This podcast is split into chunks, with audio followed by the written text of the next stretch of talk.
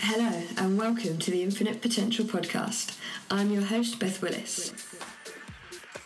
In my role as a coach, I aim to inspire people to believe that the sky is the limit. In this podcast, I will provide information on mindset, fitness, and nutrition with amazing guests as we look to unlock your own infinite potential.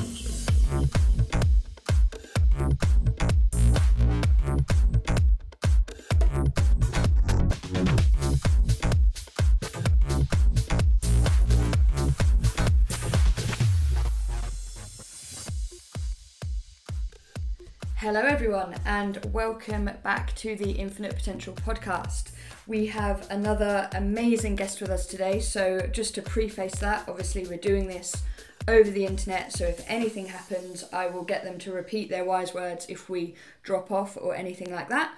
Today's amazing guest is someone that I've, I've known for a while. I've trained with him when we used to train at the same uh, CrossFit box, and he has been on an incredible journey through December and a journey that everyone needs to hear about. But there is also so much more in the background that we're going to cover today because I think he really is an inspirational man. He's a father, he's a business owner, he lives locally to me in Newmarket. And today I've got Ben Blowes with me. Hi, Ben, how are you? Hi, Beth. Yeah, I'm good. Thanks for having me on. No, very, very, very excited to get straight into this podcast. Now, I know you've been busy with media because a little birdie told me you ran 31 marathons in 31 days for fun through December. yeah. So well, they, we they ran. We walked. I walked one of them. So, so I, I, I, I completed 31 marathons in 31 days. Not I- quite ran them all. I like how uh, the, the kind of competitive edge in you goes straight to that. That that that one I think's gonna gonna sit there in your memory. That that one did get walked. But before we go into the physical feat and the kind of the mindset challenge of the whole thing, it's for a local charity called Tom's Trust, which I know you're now an ambassador of. Could you give us just a little bit of information for the listeners about what that charity does? Yeah, so Tom's Trust was set up nine or ten years ago by Debbie and Andrew Whiteley after their nine-year-old son was diagnosed with a brain tumour, and I think it was like six or seven months later he died. And at the time when it happened, you know, obviously they was devastated, but it, they sort of almost left the hospital, and, and that was that. You know, sort of get on with things, and they didn't feel there was some aftercare in place, but they didn't feel there was a great, great amount of aftercare and, and psychological support in place. So what they did is they set up Tom's Trust, you know, in Tom's memory and as his legacy sort of thing, to provide psychological and, and mental health support to children and and families of children who are suffering with brain tumours. Because you know, if you think if you think how wide ranging it is in the family, if you know, hopefully none of us will ever experience it, but if a child is, is has a brain tumour and brain cancer, then that's going to affect the parents and it's going to affect the grandparents and the and the uncles and and the whole family. It's very very wide ranging. So this is what Tom's Trust do. They have, they have psychologists working with you know with all the families and the children, not just whilst they're having brain cancer treatment or brain tumour treatment, post treatment as well, because you know these these things affect these children for the rest of their life. The ones who are lucky enough to survive it, they you know it affects them for the rest of their life. So that and you know, there's a small charity based in Cambridge, Edinburgh. It's a small sort of local independent charity who I made a promise to a few years ago that I would I would try and raise some money for them. I didn't I didn't know how at the time. Wow, and it, it I guess is it is there a, a personal connection to the charity, or is it one that you just feel strongly about as a father yourself? Yeah, as a father myself. So how I actually met Debs is I ran. I was asked to run um, the Chariots of Fire race as an in the over forties team event, and I turned up and I knew a couple of the other guys then. I ran. We we ran it and we won it. We won the over forties thing, and, and then she contacted me after Debs and said, "Look, how do you fancy?" We ran it for Tom's Trust team. She said, "How do you fancy running a London Marathon for me?" Because I was doing it that year, and I said, "I can't because I think I'd already promised another charity. I was running for a charity." But I said, well, I, I went and met her and had a chat with her. I wanted to speak to her really, and she told me about how she set the charity up, and you know, sat there and talked about Tom. And as you say, I'm a father myself. I mean, you know, Tom was nine when he died. My my youngest son is eight, and my oldest son is ten. So it's sort of, you know, I can I can certainly relate to what age that is. Um, and she sat and told me all about it, and you know, it's incredibly difficult to sit there listening to, to a parent talking about the loss of a child. And I said to her there and then, you know, I'm going to at some point, Deb, I'm, I'm going to raise some money for Tom's Trust. I don't know what it is, and I, but when I do, I'll let you know. You know, I've done a few other charity events since then, and every time I do one, I always think in the back of my mind, I wonder if Deb's is thinking, well, when's he going to come good on, on my promise? So, you know, I always knew I was going to do something for her, but I didn't really know what. I think it would be fair to say you've probably saved your biggest challenge to date for her, then, haven't you? Um, so you yeah. certainly kind of obviously come come good on your promise. Where where did thirty one in thirty one spring from? I know it's not. I know from previous chats, it's not been about potentially just this year that it was formulated. Like, how did you how did you build that challenge? I think I first saw it or first heard about it on Guinness World Records, and they had a. I think they may have even emailed me or something. I can't remember, but they said there was a record there: 31 fastest 31 marathons, and that's the key word here: the fastest 31 marathons in 31 days. And when I looked into it, I found a few people who'd done either 30 and 30 or 31 and 30. Not many, a few, and I'd spoken to them. You know, and all of them who had done it hadn't done it for a time. What their intentions were is, I'm going to complete a marathon every day. So I went into it thinking, well, when I when I decided I was going to do it, you know, my target was to run everyone under four hours. That's what I wanted to do. Mm-hmm. You know, I looked at the Guinness looked at the Guinness record, but unfortunately, for to be a Guinness record, it has to be an official marathon. So really, unless you have a private jet and a lot of money sitting around you, you know, there may be a marathon on every day somewhere in the world. I don't know, but it's almost it's virtually impossible. Mm-hmm. Um, and I did speak to Guinness about trying to change the the rules so that I could have like independent witnesses with me and everything else, but they weren't budging. And that, that's fair enough. Um, mm-hmm. So I, I, decided at that point I'm going to do it anyway. But what I wanted to do is, you know, the big thing for me was I really wanted to try and get everyone under four hours. That was my intentions. So, just for perspective for, for people that perhaps have never run a marathon, um, when we're talking marathons in under four hours, what kind of like minute mile pace are you holding for them? So nine, if you can, if you can run nine minute miles, you'll get under four hours. And so not fairly, fairly, fairly, fairly fast, but not flat out fast. You know, it's well, I mean that's that's that's all relative, isn't it, to the individual? But to me, yeah, it was it was fairly fast, but not flat out fast. I think I think if you run nines, you you hit three fifty eight or something, three fifty seven, something like that. Which is what you know that was what I was really trying to do, but a lot of the times it didn't happen. I, I just felt too good, and you know, I'm thinking, well, I feel good. I'm gonna I'm gonna crack on today, and maybe that cost me, you know, towards the end. I don't know. Hard to say, really. I mean, I, I remember seeing some, you know, plenty of like three thirties in there, things like that. Yeah. Um, and you know, you you and undoubtedly you're a very very competent runner. So I I know that your like marathon PB that's under three hours, isn't it? Yeah, my marathon PB is two hours forty eight yeah so so you, you you kind of didn't come into this as just for context of everyone listening somebody that that wasn't you know well well adverse to running you'd ran plenty of challenges before but yeah. to do 31 in 31 there's no denying it was going to be you know a, a, a marathon task for want of a better word a marathon task indeed yeah you know only it was only a year ago sort of back in the last year when i started training for it that i started so when i trained for marathons solo marathons training for marathons, as you're probably finding out right now, Beth, because I heard a whisper you're going to be training for one.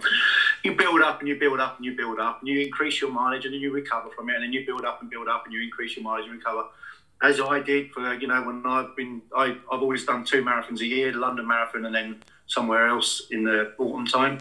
And that's how it is, you know, and then you recover from it. And then when you've recovered three or four weeks later, you might think about going for a run again. And once the pain's gone, but it was only really the start, you know, a year ago where I where I ran 20 miles one day and then 20 miles the next day, and even for me, 12 months ago, that was like incredibly difficult. We ran, we we done it on a Saturday night and then on a Sunday morning, so we're not a great amount of recovery time. Certainly not enough time to refuel. Mm-hmm. Just done 4,000 calories there. I'm about to burn off 4,000 calories here. You know, there's not there's not enough time to have eat 8,000 calories and sleep. So that second run for me, and that was that wasn't a marathon. That was 20 miles. It was grueling. It was like horrible, like running in treacle and running against a brick wall. You know, you adapt, and that's how all training works. You you you overload, and then you adapt, and you recover, and then you, you go again. And then it wasn't that much longer after that. I'd done two marathons, back to back marathons at Barrow at the yeah. Suffolk Running, and I've done a Saturday felt great because I'd carbo loaded and my muscles were full of glycogen, and I'm stood on the start line and I'm thinking, hold it back, so you're running tomorrow. Almost impossible to hold it back, especially when someone's pushing you. I ended up winning that race, and then went there, went there the next, got in a race with someone, and ended up winning it. Went there the next day on Sunday, just like completely depleted, and don't want to do this, but you know, get there, turn up, get it done, and yeah, it was it wasn't pretty. But it's same again, you know, all of a sudden I've now run two marathons in two days, back to back marathons. Let's recover from that, and then you know lower the lower the intensity a bit. I started putting some shorter blocks of training together, like I'd run 15 miles a day for 10 days, and then mm-hmm. recover from that, and then right, let's put three marathons together. So I built it up. You know, in lockdown last year in March it enabled a lot of people to run, and it certainly mm-hmm. enabled me. Freed up a lot of my time because I wasn't taking my classes physically, so I didn't have to drive my van to the venues and load the equipment up and out and set up and then clean them all. Great, you know, I could do my classes from either from home or from my gym down the road. So it certainly enabled me to, to run a lot more. And I think, I don't know, maybe if lockdown hadn't have happened, would I have done it? I, I probably would have done, but it certainly it certainly helped my preparation massively. Yeah, I, I think um, that I can immediately kind of um, kind of link back to that just in in the time that you do get back from you know not having to set up classes not traveling potentially yeah. from place to place. Um, and like you say that and i'm sure it's the same for for a bunch of, of your guys that do your boot camps like running became a really good focus in that in that first lockdown. And you kind of kept it that focus right the way through. Um, and as i watched the whole the 31 in 31 develop you know can can you remember kind of uh, any points where you, where you kind of felt like because for the first twenty six, roughly, was it maybe even more than that? You were on track for sub four. Yeah. And then, um, sorry, you go. Yeah. So you know what I wanted, what I what I wanted, what I would like is my average time to be under four hours mm-hmm. for all 31 marathon. So, if because I always knew on Boxing Day I was going to do a trail run around here, the Free Church is going to six and a half miles. I was going to run around that four times, and I know I wouldn't have got four hours running. So, if I'd have ran a 430, as long as I've ran a couple of 345s or 344s, that will counteract that. So, that was my my target. I ran every every marathon started with a three up until day 23. Day 23, had an awful day, horrible run absolutely torrential rain, floods. We was running out towards Cambridge and just cold and wet and miserable and horrible. And I ended up like with a. Well, once I knew the four hours had gone, what I did, you know, and I did do, I did this consciously as I just thought, I'm not pushing today. I'm just gonna. Doesn't matter. Four hours is gone. I've got. I'm well under target still. I'm just going to finish it. I'm going to bring my heart rate back down and just finish it. And I think I'd done four hours 40. Mm-hmm. You know, I was a bit disappointed with it because that's not what I wanted to run. But my average marathon time was still about 354, 353 at that point. So it's still on, you know. Mm-hmm. And then that was day 23, day 24, had a great run. Day 20, Christmas Eve, that was in Cambridge. Day 25, had a good run.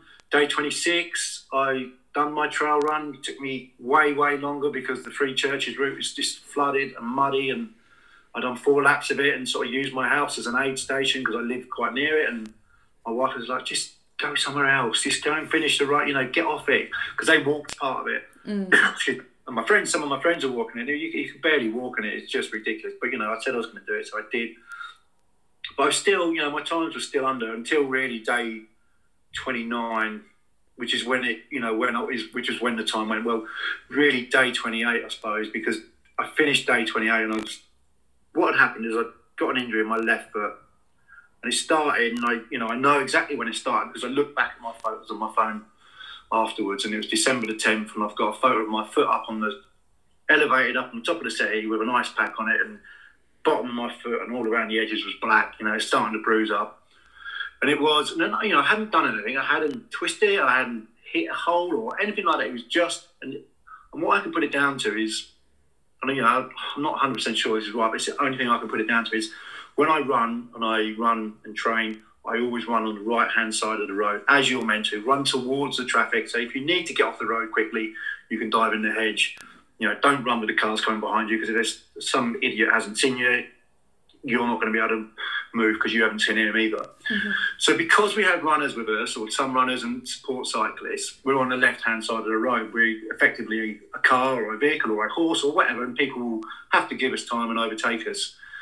Now, the left camber of the road, you know, the road's obviously drained to the outside because so they don't, so they don't flood. And I just, I honestly think it was that, and just my left foot wasn't used to that that incline you know, it's also I wasn't just running five or six miles on, on that side of the road.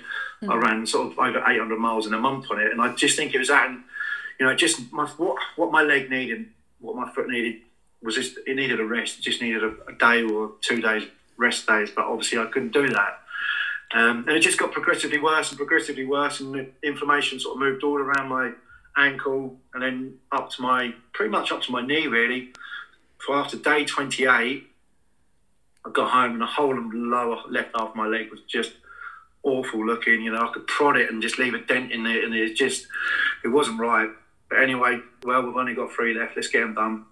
And I didn't sleep a wink on day 28. I had some painkillers, and I, you know, I, as a rule, I try not to take any medication at all. Mm. And I started taking painkiller, you know, um, inflammation, ibuprofen, trying to reduce, to reduce the inflammation, and it was working, and it was taking up some of the pain away Day 28, I'd taken the painkillers and that nothing was taking the. I was in so much pain in bed. I couldn't move my foot, couldn't twist it, couldn't move my leg. So I got no sleep. So started day 29, you know, really not very confident and in a lot of pain. And I was actually running with a friend of mine who I helped train. It was her first marathon. You know, I'm meant to be helping her for her first marathon. I could barely talk to her. I can literally barely talk. And she's chatting away to me. And, you're all right. And I was like, yeah, yeah, but I was just in so much pain. And but then I had someone look at my leg, and it's someone who I know and who I trust. And I think if anybody else had said it to me, well, I mean, everyone was saying to me, you need to get that looked mm. at. And I was like, I will do, but on January the 1st, you know, I don't want to not finish this. But this person who I know, and I believe you know him as well, who runs the race director of the Suffolk Running Centre, which is Glenn, he took a look at it and he said, Ben, if this was my race, I would call an ambulance for you and get you straight to hospital. He said, You need to go to hospital now. He said, Because that, he said, that's just not right. He said, you could be anything in there, and you know, and it was a real sorry state. So I went to hospital on day 29, had an x ray, got a great reception from the doctors when I went in, and they said, What have you been doing? What have you done? And I said, uh, Yeah, I've been doing a bit of running. How much? 28. I've said I've run a marathon for the last 29 days, and they're like, yeah, that would do it. But you know, I had my X-ray and I sat down waiting for the results. So many possibilities running through my head, thinking if I'm in a cast, because I, you know, I did think I had a stress fracture. That's what I thought it was, and a few other people have thought that. And I thought, you know, would, will they put me in a cast? Can I finish it in a cast? I've only got two more to do. And anyway, went back in and it wasn't broken, you know, and it was almost like, wow, it's not broken. It's like, no, it's it was basically shin splints, you know, severe inflammation of the shins and ligament damage, which I'd done my ankle, my left ankle years ago playing football, and then they're never really right after that. Mm-hmm. You know, and that's all it was. so then what I did on day 30, you know, I went home from hospital and decided what I was going to do to finish it. And it was, thankfully, it was a Saturday, so I didn't have to work. Or I can't remember if a Saturday, but I know I didn't have to work that day, whatever mm-hmm. it was, didn't have any classes on. So I got up four o'clock in the morning and I drove to town. And at five o'clock in the morning, I walked day 30. And I walked three quarters of a mile track up the racecourse, uh, up there and back again, up there and back again. And it took me 11 and a half hours and it's absolutely grueling.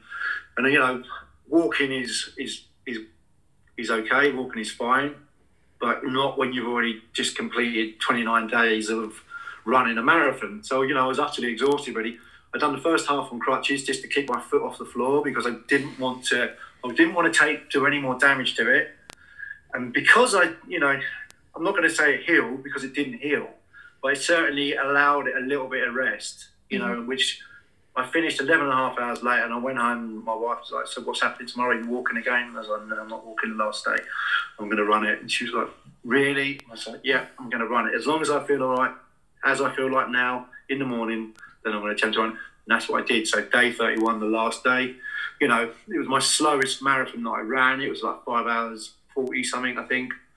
But I managed to jog, run, shuffle the whole way. You know, I didn't walk any, and I just very, very slowly and very tentatively managed to complete it and got it finished. So, yeah, it was a, it was certainly up and down, you know. And also by that point, the, the whole four hour things had gone. But mm-hmm. that's that's that's one of them things.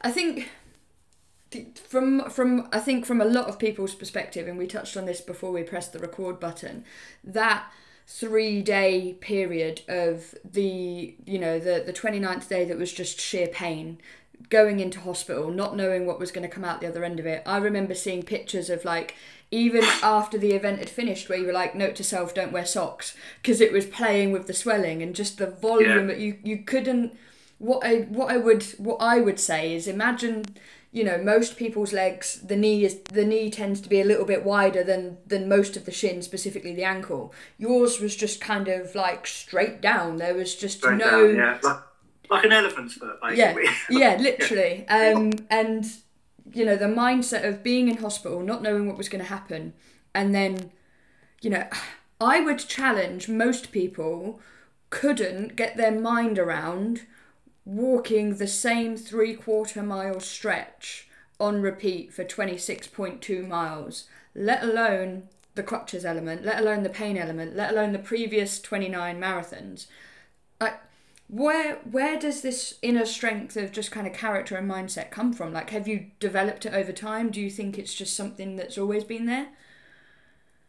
I honestly don't know, Beth, and I've been asked a lot lately, you know, and it's just, I come to the same conclusion is I really don't know. I can tell you this: if I say I'm going to do something, I'm going to I'm going to do it, or I'm going to attempt to do it, and give it hundred percent to try and do it.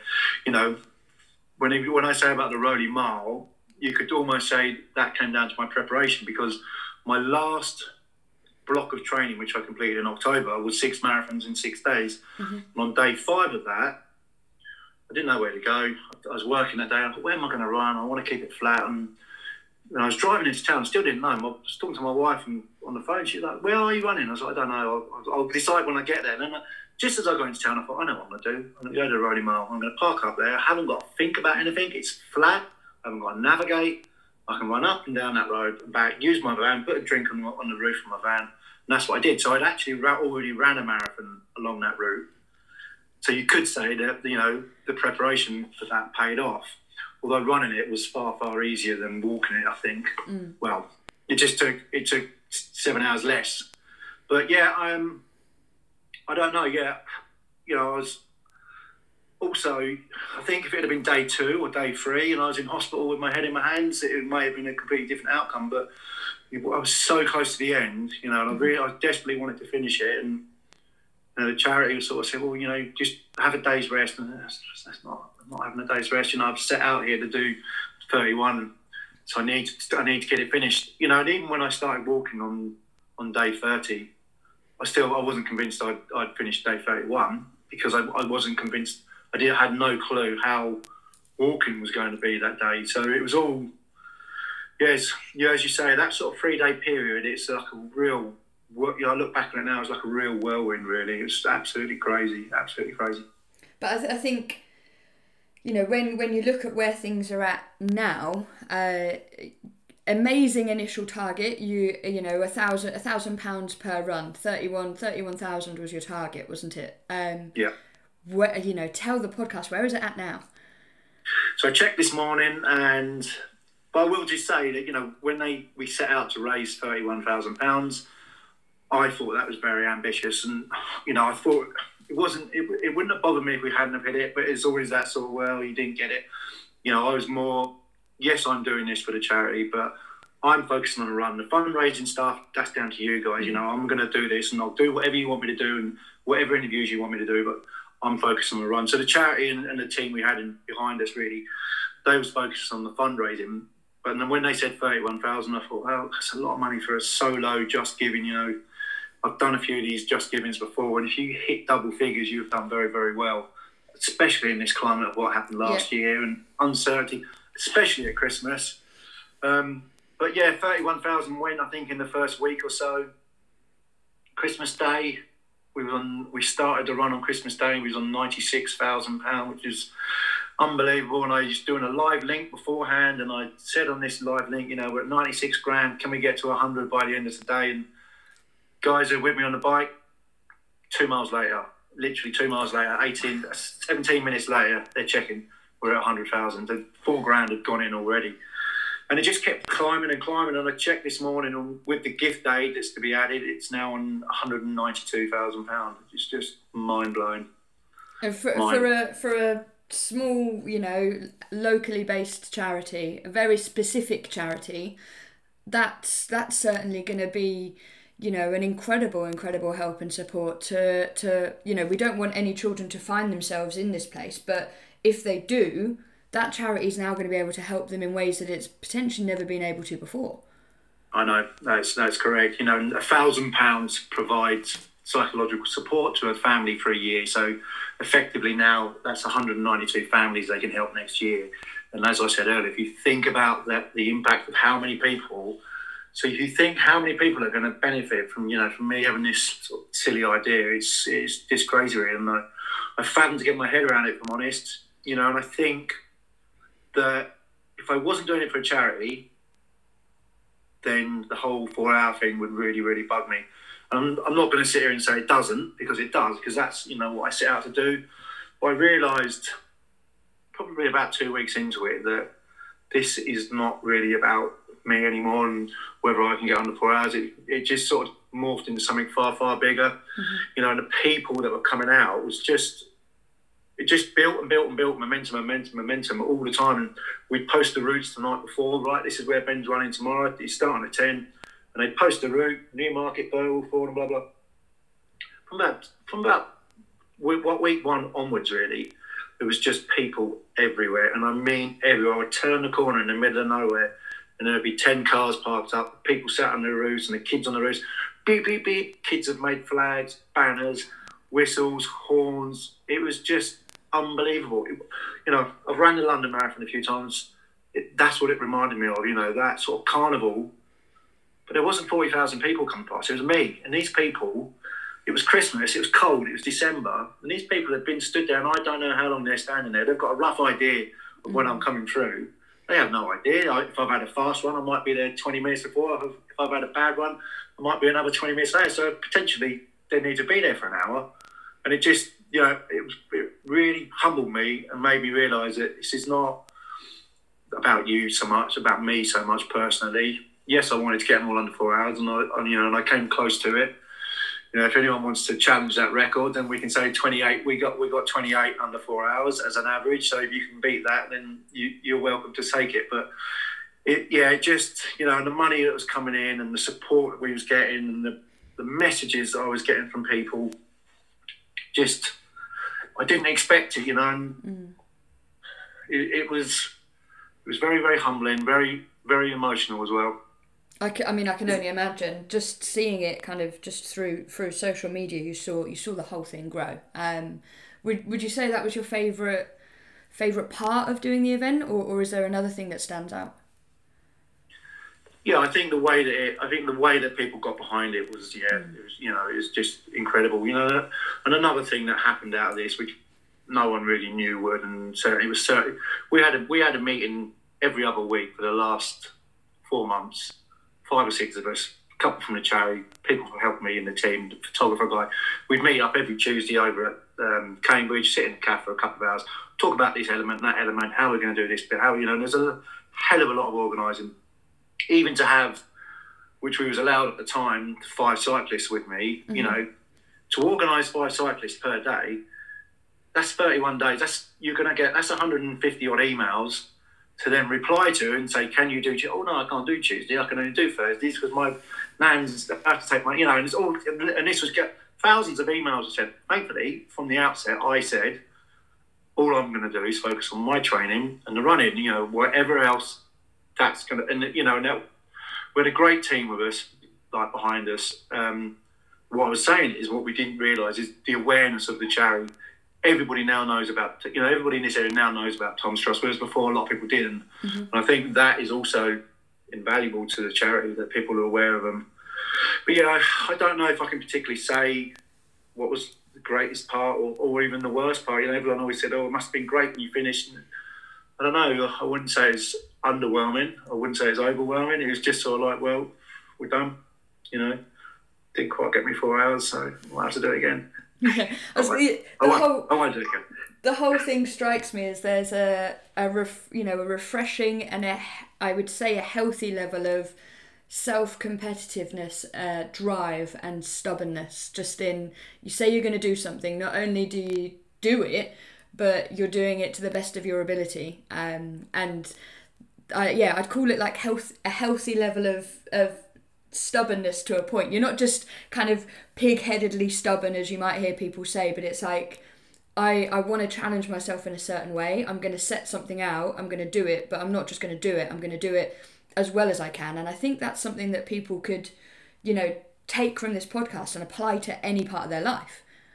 Yeah, definitely, definitely. You know, when I when I first trained for my first marathon, which was 2005, you know, if you'd have said to me the next morning or the day after I ran that marathon, and I couldn't walk, you know, I literally couldn't walk.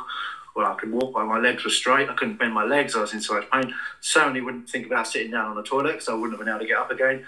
And I was in America and I went into the shop, in the, went into this, I remember the running shop the next day to have a look. And the lady's like, oh, you got the marathon walk. Hmm. And I was like, yeah, you know, and I could, if you'd have said to me then, 15 years later, you'd run 31 of those in a month, you know, I would have thought you'd come from Mars or something. So it's, it's about, yeah, if you're gonna, I'm not someone who's just said I'm a non-runner. I'm going to go and run 31 marathons. You know, it's not. It's, and I've said this a few times. It's not an accident, and it's not a coincidence. I trained for it. I prepared for it as best as I possibly could, and I think I did. You know, my biggest fear from the outset was was getting injured, and although I did, not really enough to, to stop me too much. I broke my foot last year, the year before last, when I was out running. Just switched off for a second, missed the pothole, my foot went in, or half of it went in, and it snapped my fifth metatarsal. If that that had happened on day one, I mean, if that had happened on mile one of day one, that would have been it. The whole thing over, and all the build up and everything, you know, that would have been it. It'd been gone. There's nothing I could have done about it. I wouldn't have been able to run.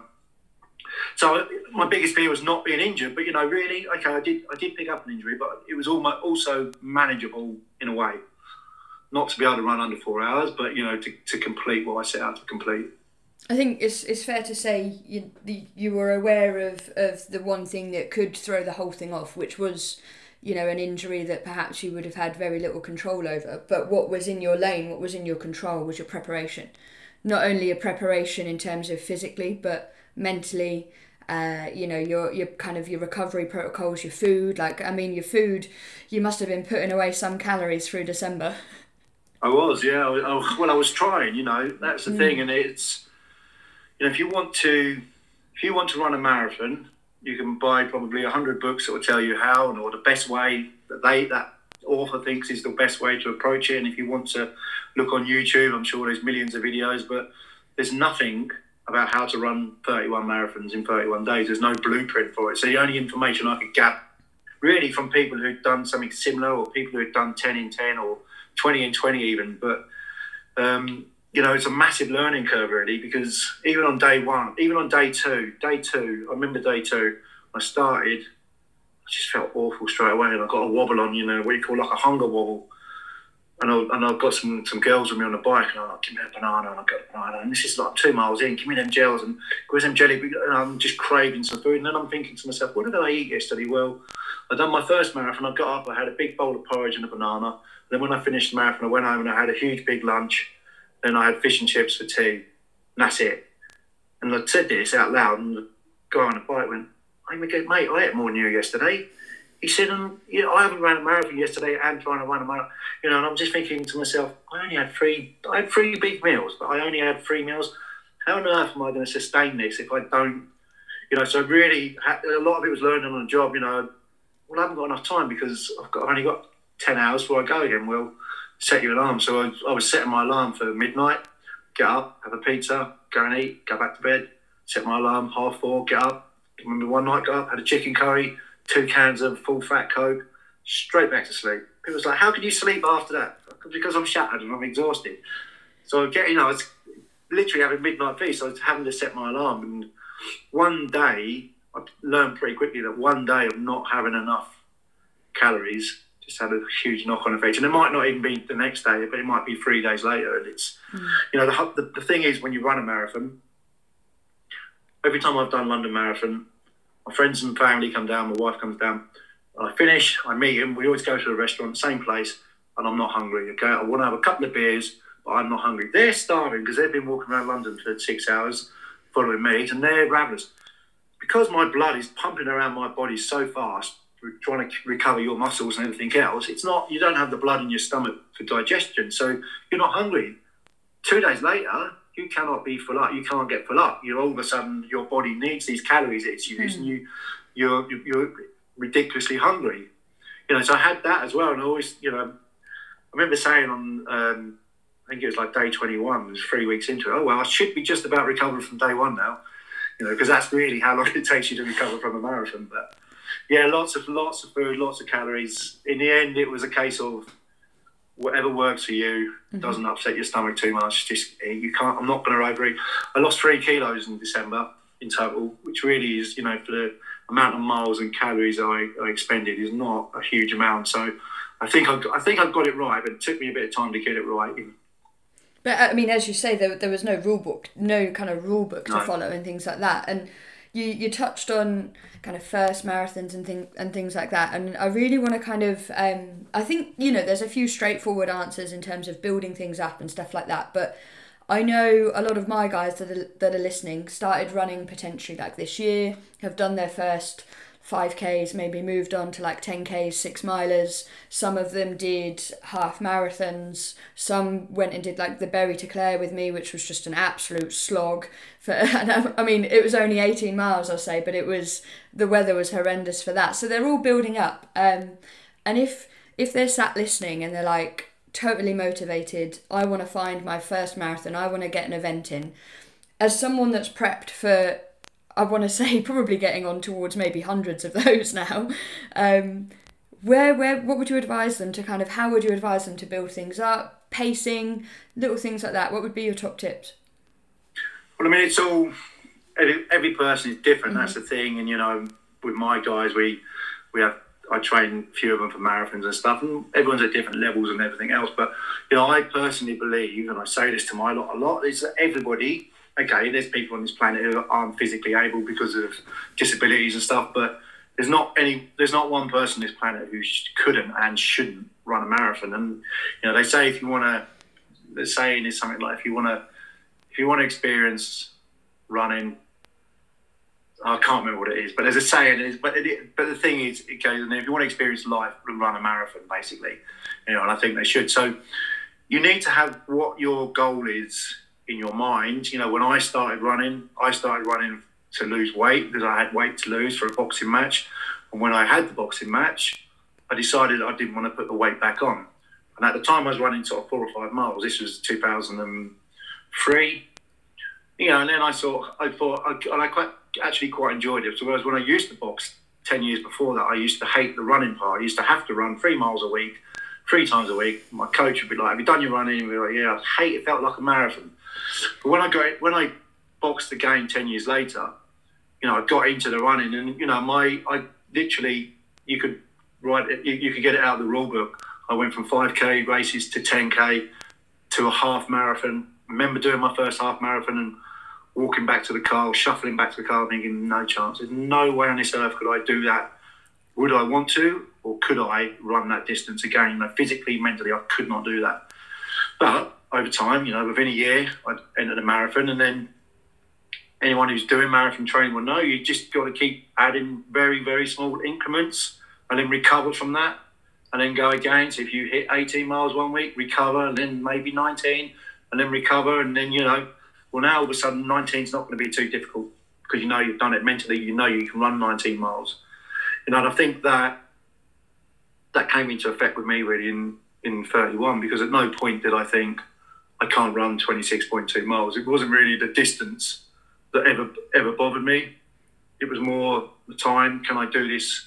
You know, can I do this in this time really? But yeah, in answer to your question, is yeah, you have to just build up. You know, you can't you can't run before you can run, I suppose, instead of run before you can walk. But you, ha- you know, you can't. You, I, I personally think anybody on this planet now could run a marathon, whether you've done no running or not. Whether if you had to, you could go and run twenty six point two miles a. If I was saying telling you that your child was sat on the edge of a cliff twenty six miles away, And if you're not there in five hours, they're going to inch forward. You'd get there. No, you would suffer getting there, and you would suffer massively the next week afterwards. But you could do it. But it's about doing a marathon. And I say this a lot. You know, if you're physically and as mentally prepared as you can possibly be on that race day, it's going to be the hardest day of your life. Simple as that. No, no, no doubts about it. And that's if you are mentally and as physically prepared as you can be. Now imagine doing that if you're not. Imagine trying to complete, complete that distance, and people forget how far 26.2 miles is. It's a long, long way to run. But if you're not prepared, what happens is, so this is how I how I speak to people who are runners. They come up to me and they say, "I ran a London Marathon. Did you?" And the first question, without a shadow of a doubt, I always ask them, "Did you enjoy it?"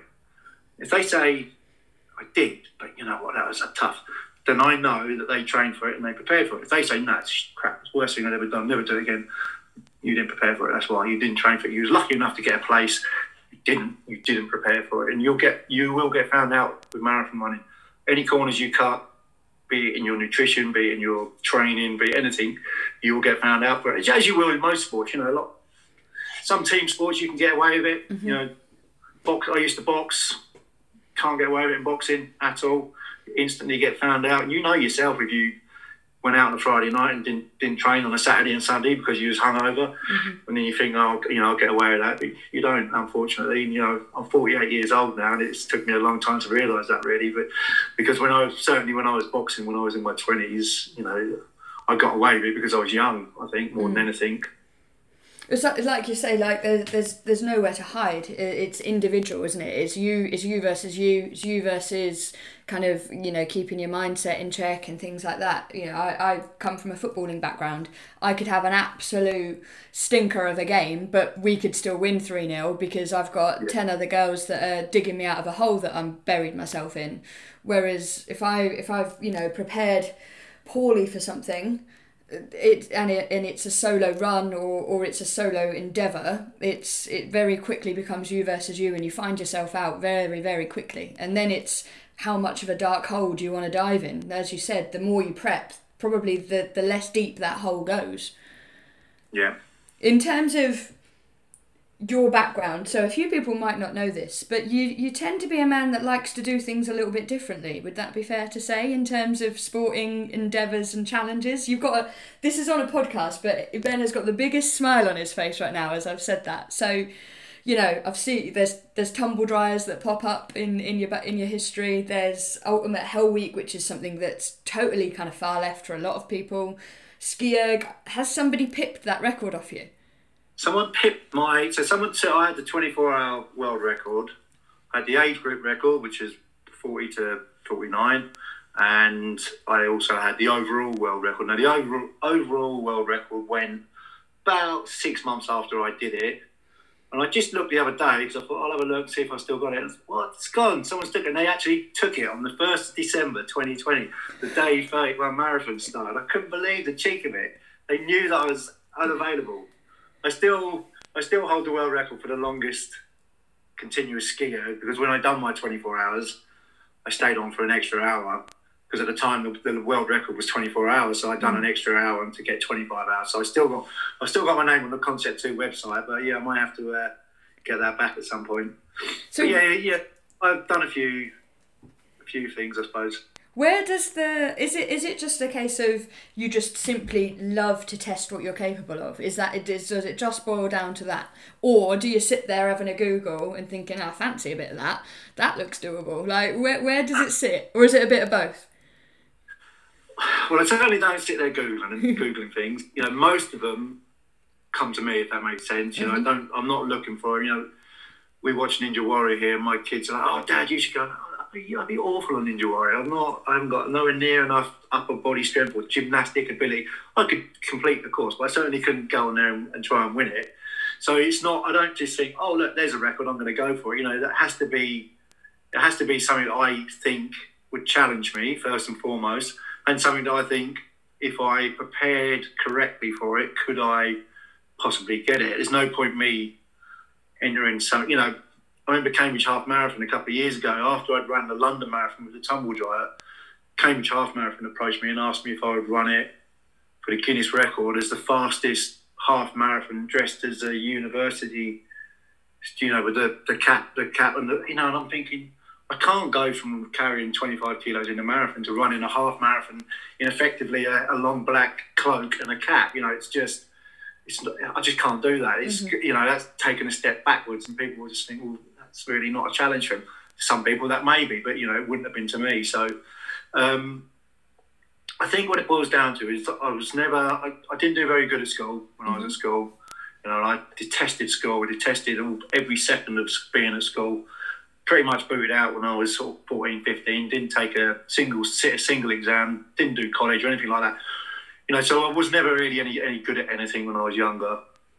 When I got into boxing, I, I really wanted to be a good boxer, but the same again, I wasn't really very good at it. I really enjoyed boxing, but I wasn't very good at it. And I had 14, 15 fights and I, I won half of them and I lost half of them. You know, and then, so I wasn't particularly good at boxing, but I did enjoy it. Um, you know, and then when I got into running, I quickly found I had a, had a bit of success with it. And I think for the first time in my life, it was a, it, I was good at something, you know. And then when I got into marathon running, it took me about three years to get into marathon running. When I got into marathon running, you know, with the right amount of training and discipline and dedication, I can get under three hours. And there's not that many people in this area in my running club who can, probably mm. a handful. You know, so all of a sudden I'm in the top. I'm in the top bracket or something, and I've never been in the top bracket anything before. I also this also coincided when I started boxing coaching. You know, and again I, I felt like I had a bit of a natural ability for boxing coaching, and I pretty quickly went through the levels. And within six years, I was appointed head coach of Cambridge University Boxing Club. You know, so I was pretty proud of that as well. So I think with the running, definitely it was the first thing I'd ever been good at, you know, and I wanted to do more of it, and I was prepared to work hard at it, and I, you know, I loved it, and I loved what I got out of it. You know, I'd spend four months, and if I spent four months training 70, 80 miles a week, and I took two minutes or a minute off my marathon PB, and I'd go home happy with that, you know.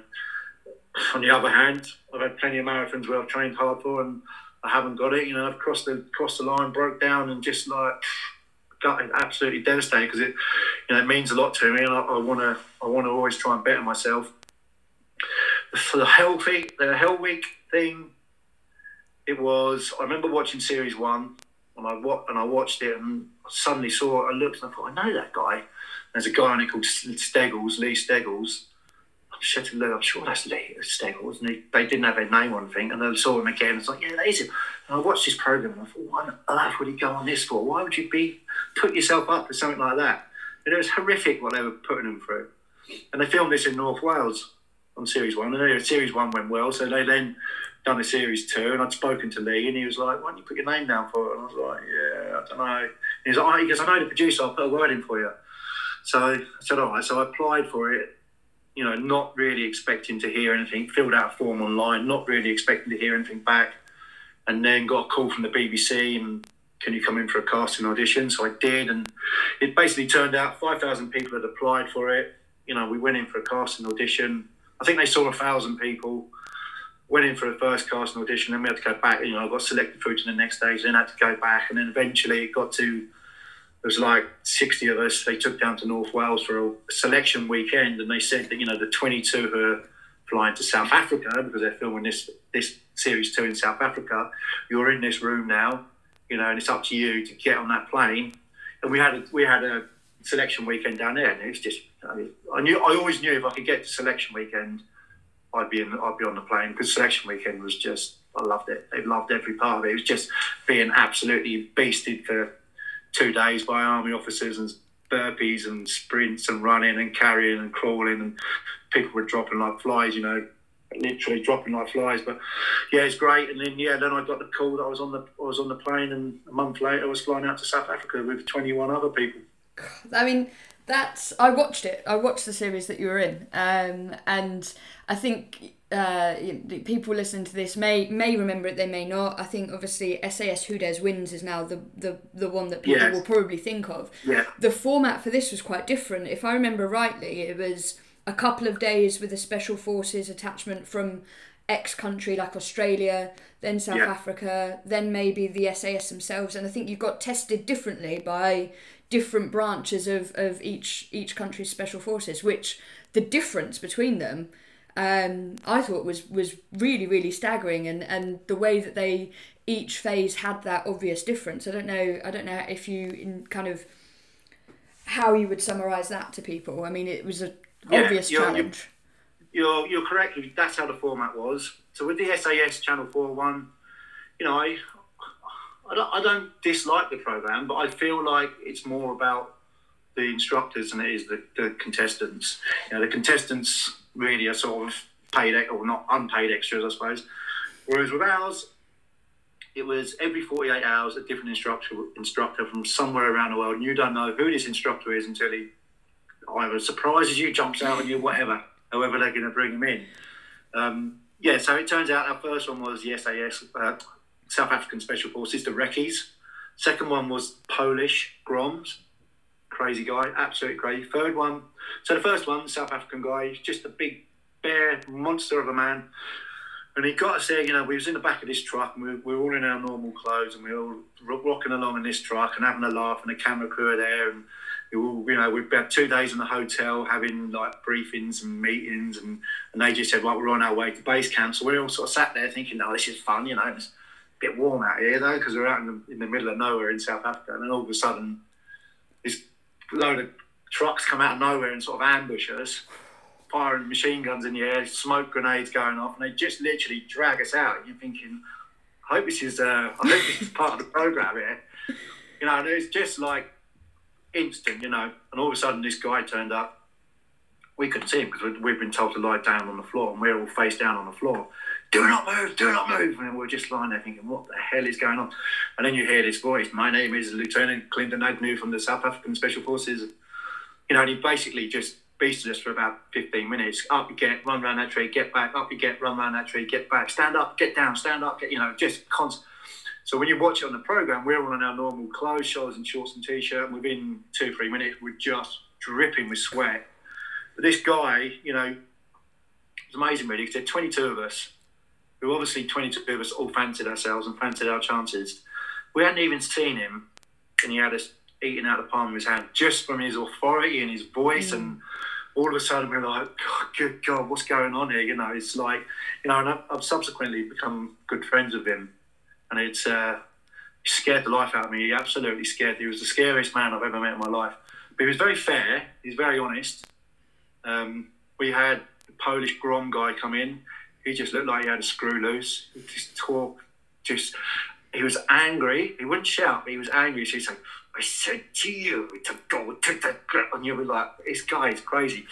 Then we had the American Green Berets guy. Mm. He was fantastic. All of a sudden, he's giving us positive feedback. You guys, you right, you know, really over the top American.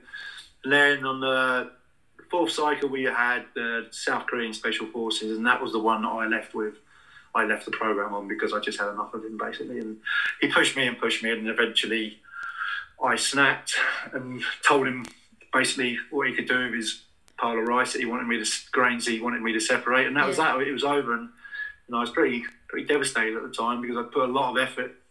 Once I applied for it, and once I got a phone call back from the BBC, and they said, you know, we want you to come in, and that was probably six months before I went. You know, I was out training with a 25 kilo pack and army boots on, running up and down the heath here for six months. You know, I'm going to be as prepared as I possibly can for this. Mm. So all of a sudden it was over, you know, and I was pretty pretty distraught really when I was out when I left because it's just me losing my temper. Physically, I was tired and I was exhausted because we hadn't had a lot of sleep and we hadn't had a lot of food. And I've been in South Africa like 10, 11 days at this point. Physically, there wasn't a great deal they threw at me that, that fazed me, you know. And the, the camera crews want you to be fazed. You know, you do one of their one of their exercises and they come up to you and say, "It's the hardest thing you've ever done." So, uh, ran 100 miles in a day once. That's way harder. Right. What about you? Was that the hardest thing you've ever done? The next bloke next to you is on the floor going, "Yeah, that was the hardest thing." And that's who they don't want to film. Yeah, that's they're not interested in you sort of sitting there going, "Nah, it's all right. That was easy." So, but, you know, I look back and now it's four years ago, and it was just an incredible, incredible experience. Had we all had to see a psychologist before we went in. Once mm. we once we knew we was in, BBC, we all had to go go down to the BBC Broadcasting House and spend an hour with a psychologist. just to him to sort of warn us how it would work and you know to say sort of things along the lines of like you know for the camera crew and stuff it's, it's just a job for them remember that tomorrow they're going to be filming come dine with me or something you know so they're not emotionally attached to it like you would you know and i me- remember him saying he goes this is going to be a huge part of your life I was thinking, it's not going to be a huge point, you know. And looking back on it now, it was. It was, a, it was probably a turning point in my life as well, really. And you know what? The 21 other people, one of them at the moment is running seven marathons in seven days. One of them is preparing to run the, the length of Scotland. What some of them are winning titles, fights, MMA. You know, everybody, every one of us is just constantly, constantly doing things, and it's it's great to see. You know, I don't know why everyone's like that, but you could say it was good casting, maybe. Mm-hmm. And that when they done their casting, they sort of, you know, because I didn't think my backstory was really good enough to get me in. I, I, didn't really come from, we didn't grow up poor, we didn't grow up rich, and we was, we, I sort of grew up poor, but we, I wouldn't say we was in poverty. You know, and some of these guys there, the stories they had were, you know, they were literally growing up in poverty and stories of suicide and horrible, horrible stuff that things they've been through. It's me, yeah, I had a bit of a tough childhood, but you know, and, and, and all I was was a marathon runner, an ex-boxer, and a marathon runner. Really. So I really didn't think I had enough to get in in the first place. But getting I did. You know, like I say, I loved it.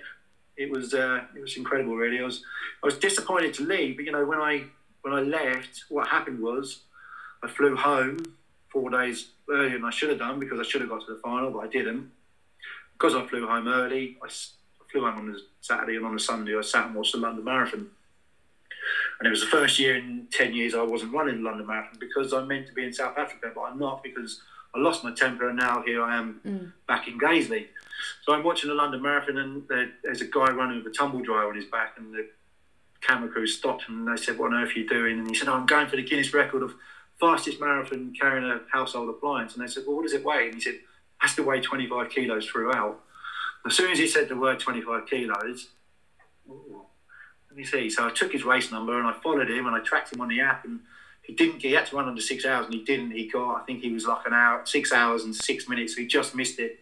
And Guinness set this record a few years before and no one had ever taken it. And I just thought, you know what? I know what 25 kilos feels like. You know, and my mindset as well. I was, I was disappointed in myself because I should have been in South Africa. I was disappointed watching the London Marathon because I should have been running the marathon. And I pretty much made the decision there, and then I'm going to have a have a crack at that world record, and, and that's that's how the tumble dry came about. So if I, you know, if I hadn't have left South Africa when I did, then I, that would have never have happened. And I don't know. You know, I changed my career two years ago. I've worked in the building industry all my life. Didn't particularly enjoy it. It's you know sort of a mm-hmm. means to an end.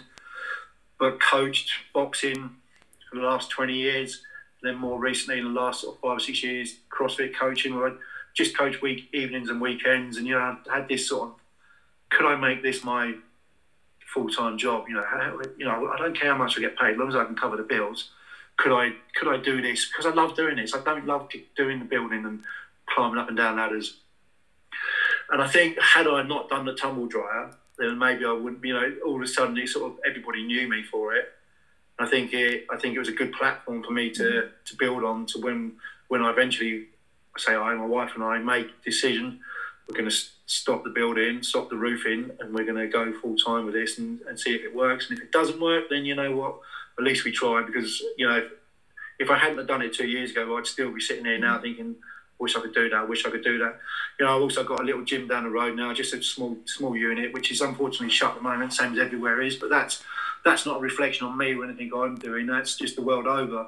So I have a small gym where I just coach one to one boxing clients to box, you know, not boxers, just clients. Some some of them are hmm. boxers, some of them will never box, but it's a good workout. So yeah, I effectively turned my hobby into a career.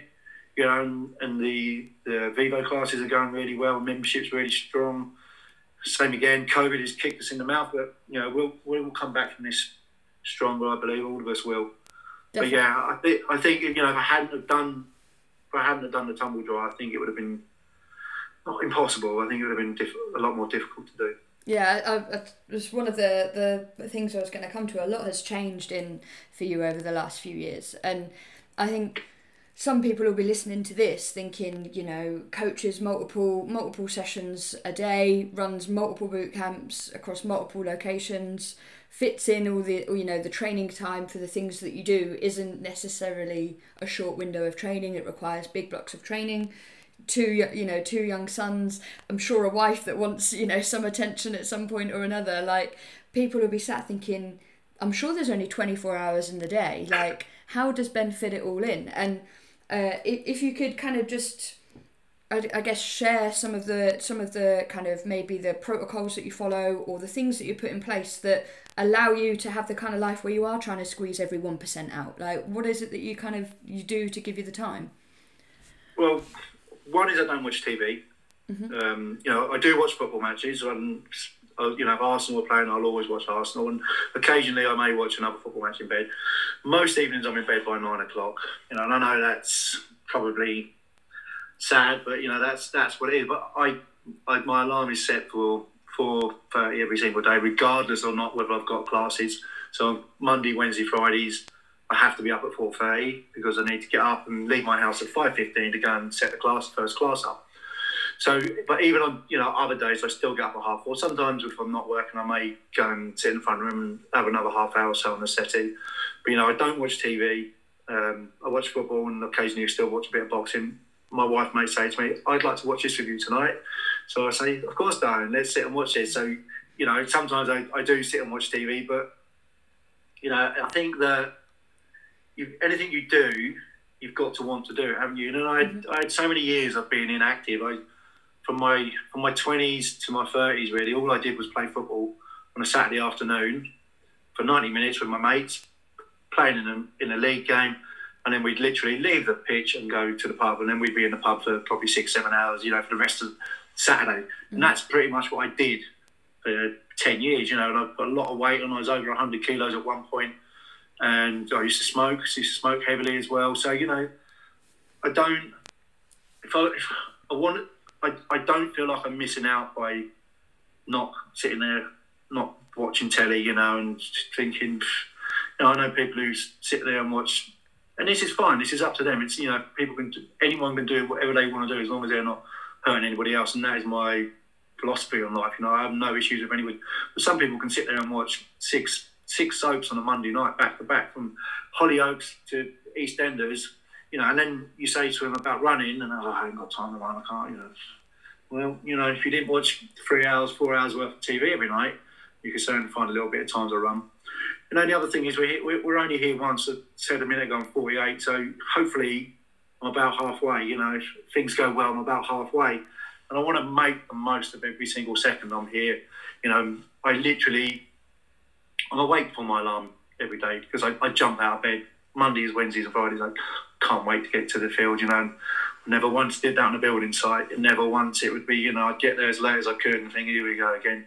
And I, I literally love every second of, of it you know, it's, it's hard work. I, I thought when I set it up, and I don't need to tell you this, Beth, because you, you know, well, I thought when I set it up, well, you know, I'm working manually on a building site all day. How hard can three classes a day be? But it's not just running three classes a day. It's, the being present, being having to, to, talk to every one of your members who wants to talk to you. And as as you well know, when you become their coach, you talk. They, people tell you a lot of things, you know, and something and like messages I get, I must get 50, 60 a day, even you know, on a, on a quiet day. Sometimes it's something as simple as, should I bring a mat today? You know, you want to reply, yes, bring a mat. Why wouldn't you? But you can't reply that. You'd say, yes, of course. You know, and sometimes it's a yes. Other times it's, you know, I had a message from a lady a while ago, you know, I just wanted to let you know I've just come off antidepressants, depressants for the first time in 20 years. You know, I'm not going to send back, brilliant, great, see you tomorrow. That's got to be a more measured response. Mm-hmm. And all of these things take time. Mm-hmm. And yeah, so there's a far more, far more to it.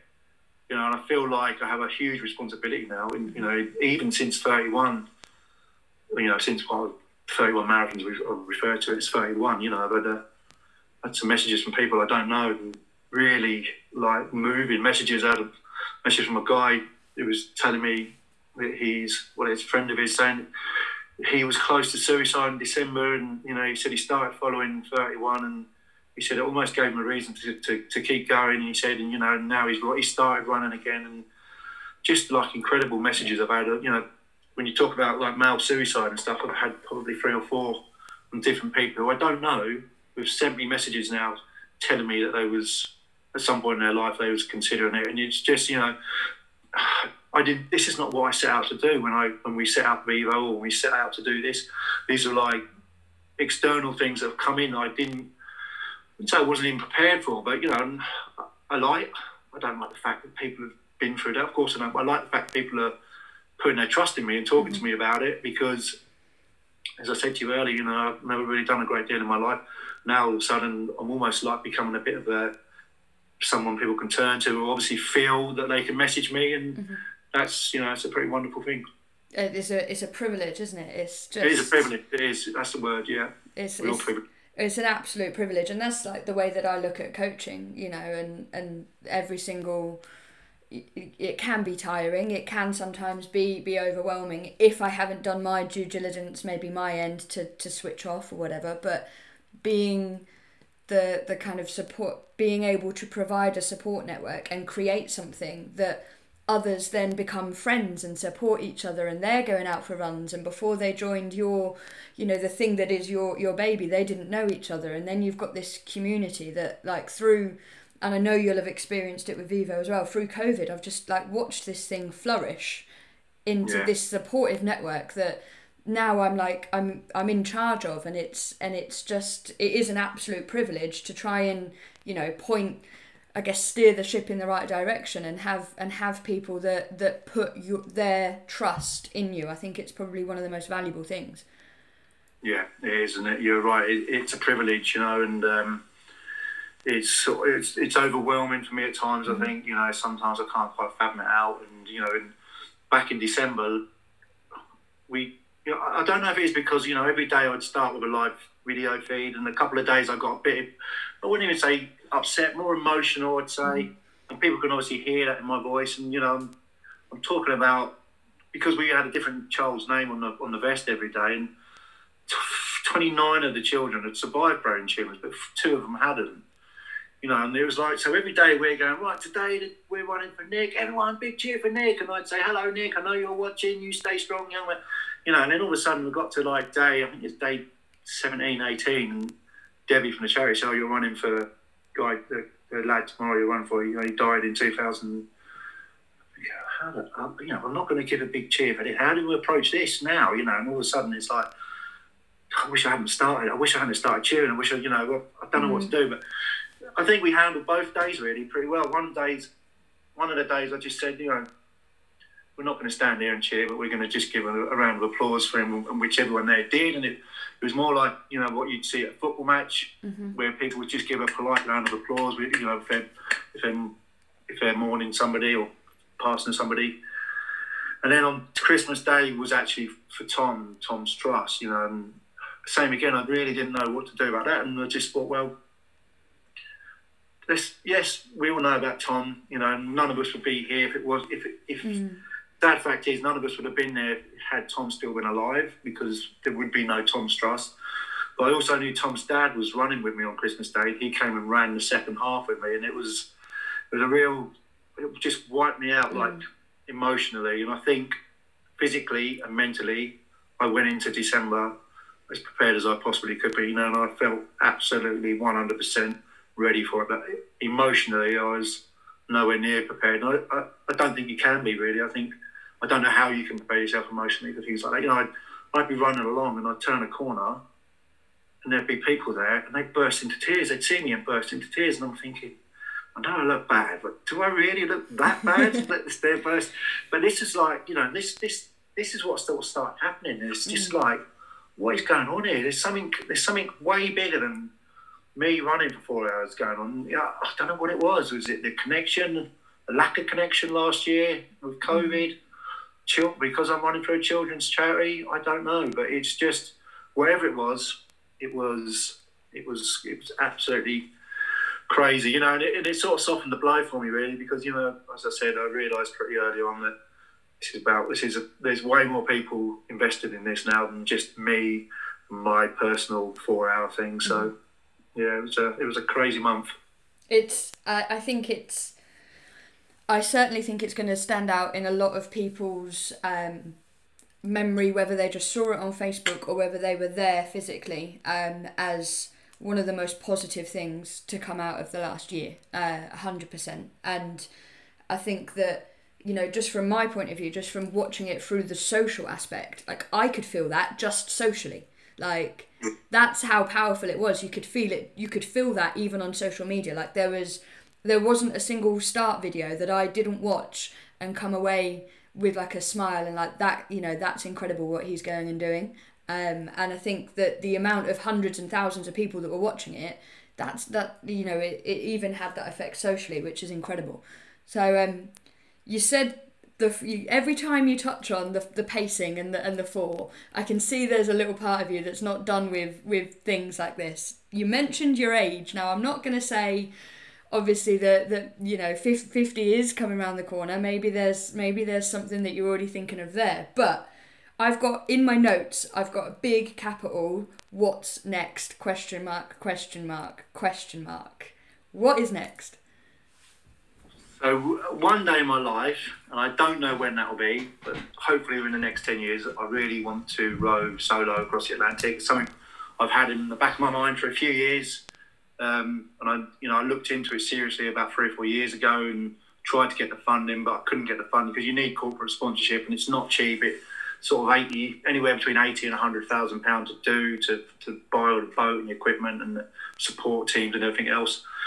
So you know, I'd like to do that one day. Um, I also, in terms of running, what I'm doing now is I'm currently training for a solo marathon, which is how you should train for a marathon just one, build up, and you know, have a day off the next day. But I'd also, I've also got in my mind, I'd like to run from John O'Groats to Land's End one day as well, which is I think like nearly 900 miles. The world record is 90 miles. You've got to cover 90 miles a day, which sounds way out of my league. But if you'd have told me when I ran my first marathon that I'd run 31 marathons, I would have told you that was way out of my league. So who knows? I'd like to maybe just do it. I don't know. Maybe try and do 50 miles a day and take a couple of weeks doing. I don't know. We'll see. But as ever, as I said to you earlier, I don't often look for these things. I'll, I'll mm. maybe hear about something or I'll see something and I think it might be possible, then maybe have a crack at it. But whatever it'll be, I'll be keeping fit and keeping active. Yeah, I think I think that's safe to say. Whatever it will be, it will be some form of physical physical feat and physical challenge. Um, Land's End to John O'Groats. That that sounds exciting. I think I think coming from where we come from, you're gonna have to go find some hills because yeah, you're gonna definitely. need to prep for Scotland in one way or another.